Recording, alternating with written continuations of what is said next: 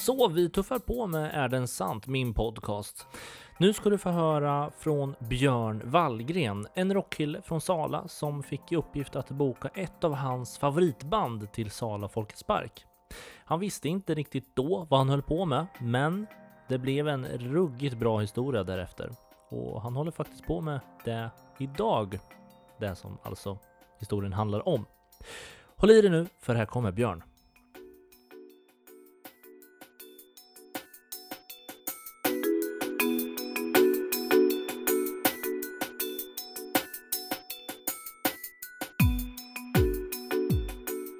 Hela grejen började med att jag fyllde, jag skulle fylla 23 år. Jag skulle göra en födelsedagsfest, i, jag hade tänkt göra det i Örebro. Så hade jag bokat ett stort band. Och sen ville då krögan då ta massa inträden och grejer och då tänkte jag så här, äh, det var så opersonligt. så, så jag hörde av mig till en barndomsvän då som hade öppnat ett ställe som heter Drunken Barrister i Sala och frågade om jag inte kunde få göra födelsedagsfesten där. Och han tyckte att ja men det var väl en kul grej.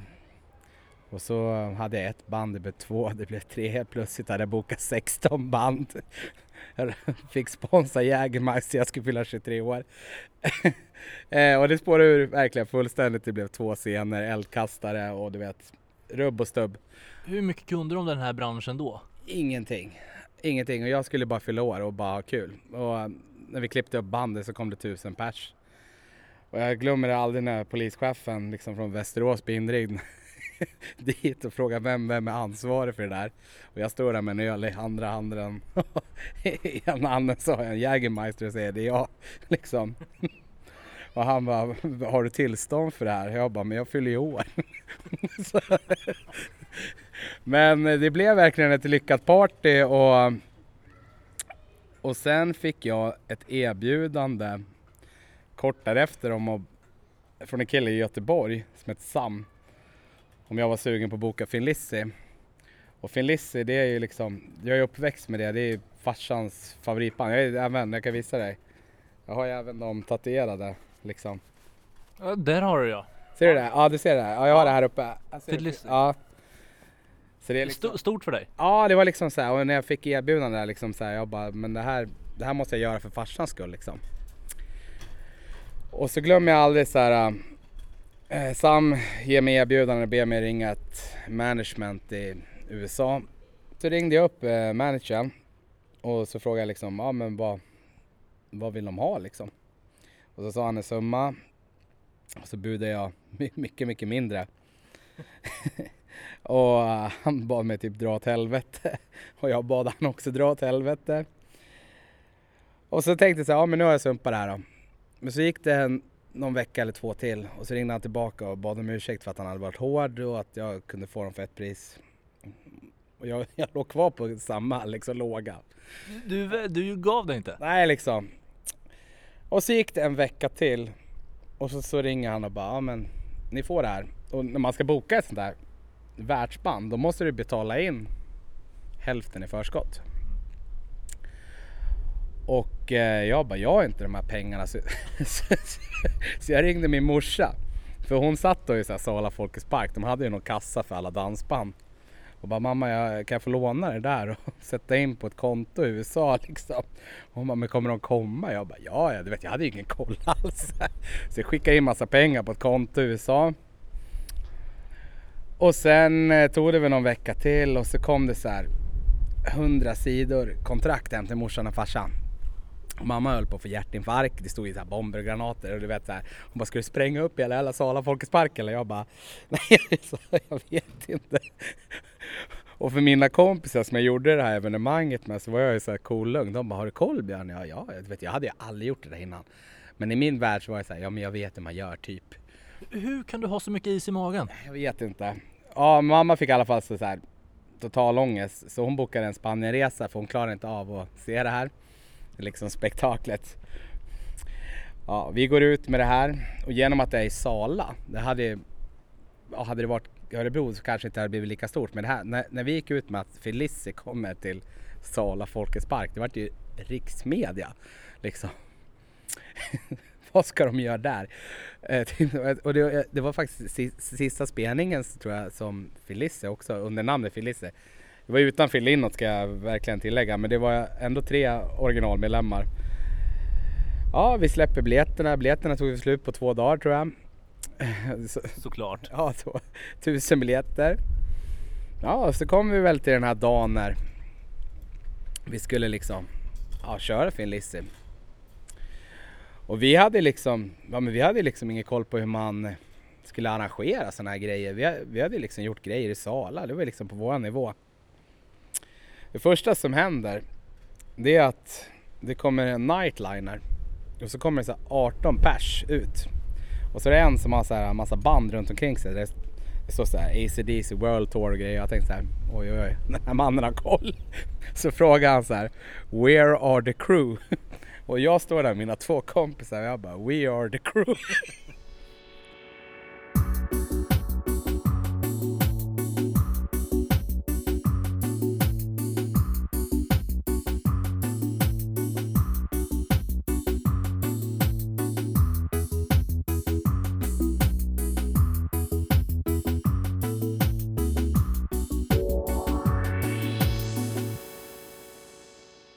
Vad tyckte han om The Crew då som det var ni tre? Ja, jag vet inte, han såg i chocktillstånd ut.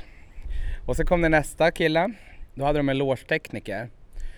Och de, de, de, skulle ju ha liksom så här specialbeställda grejer och det var specialbeställda öl från Irland och allt möjligt. Och jag hade ju köpt så här Norrlands guld smuggelöl utav en kompis i Sala. Så, så jag tänkte så här, det här kommer inte bli bra. Så, här. så öppnar jag kylen så här och så står han där bara Norrlands guld, what the fuck is this? Så öppnade jag en, så jag bara taste it. Så smakade han. Han bara this is good. Jag bara this is the most expensive beer you can find in Sweden. Sen var han rånöjd. Ja, nästa kille kommer. Och sen någon backline-tekniker. Och bara liksom hur tänkte ni med det här ljudet och alla grejer? Alltså vi hade ju bara lånat ihop utav polare du vet så här. Men så ja, till slut så köpte de väl, alltså de började väl inse att liksom att vi har ingen koll på den här grejen. Och eh, sen hade de en säkerhetsansvarig och jag hade fixat, inte så här kravallstängsel, vet du, sådana här som man, eh, när man stänger av vägar. Så jag hade fixat en sån framför scen. Och så deras liksom säkerhetsansvarig bara, men vad, det här funkar inte som inte. Jag bara, men om, om folk i Sverige ser det här, då backar de i första låten när han bara åkte ner. Han var, han var helt tokig på mig. Ja, men det var många, många konstiga grejer. Men det är faktiskt det roligaste av allt. Det var när sista personen kommer eh, och frågar Where are the media guy? Och jag bara Yeah, he coming. Så ringer jag upp Jocke, min polare. Jocke, kan du vara media guy? Så Jocke han är så här råtatuerad. Han bara, vad ska jag göra? Jag bara, du tar en lapp. Om, om det kommer någon tidning eller någonting, då skriver du all access area. Det är så proffsen gör så här. Han bara, ja. Det jag glömmer bort att Jocke har grav dyslexi. så när SVT, Sveriges Radio och alla är där, då tar han en servett och skriver OAA, all access area. Jag trodde att det här var något skämt liksom. Sen skulle de ju ha middag, det här bandet. Och vi visste, vi hade liksom inga så här kontakter så vi, vi hade fixat liksom en pizzeria i stan liksom. Så sa så jag, de ville, de ville liksom alla kartor, alla kartor jag fixar Björne, det är lugnt så här. Så när bandet kommer dit, då kommer han i så här pizzakartonger. Här har ni kyckling, här har ni sås. Du vet, de trodde att det var något jävla skämt. Men grejen var den att när de väl spelade så liksom tyckte de att det var så jävla kul. För det var ju liksom tillbaka Typ hur det, hur det startade liksom så här. Så de blev aldrig förbannade nej, över liksom det där? Nej, nej, och de tyckte spelningen var skitkul. Det var ju liksom, det blev ju stage dives så du vet, de, de hade väl inte varit med om sådana där grejer. Och sen var de faktiskt imponerade att, att jag var 23 år gammal och hade roddat ihop det här liksom. Så um, ja, men kort efter den här spelningen så, så blev jag faktiskt erbjuden jobb på en firma i Danmark utav de som jobbade med Finn Lissi.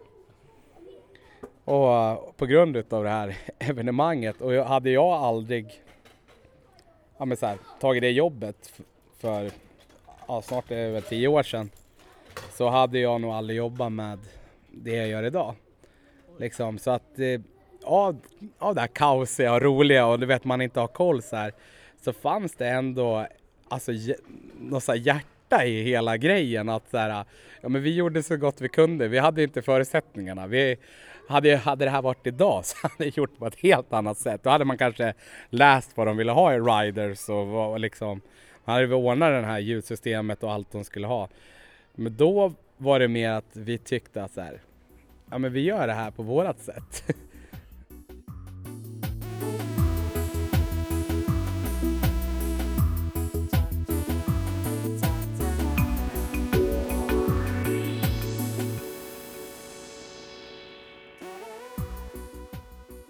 När Björn väl gasar, då gasar han så det sjunger om det. Utan att bromsa kan man väl lugnt säga. Tänk att han fick dit Thin Lizzy. Och jag gjorde faktiskt en snabb googling på det här och ehm, allting stämde. Jag kände ju först det här, det här låter för, för bra för att vara sant, men allting stämmer. Och ja, det blev en ruggig fest tydligen. Musiken i podcasten, den är som vanligt producerad av Christian Björklund och jag som pratar just nu. Jag heter Nick Strömgren. Fortsätt lyssna och fortsätt ta dig igenom den här veckan så ses vi vid nästa avsnitt. Ha det bra så länge.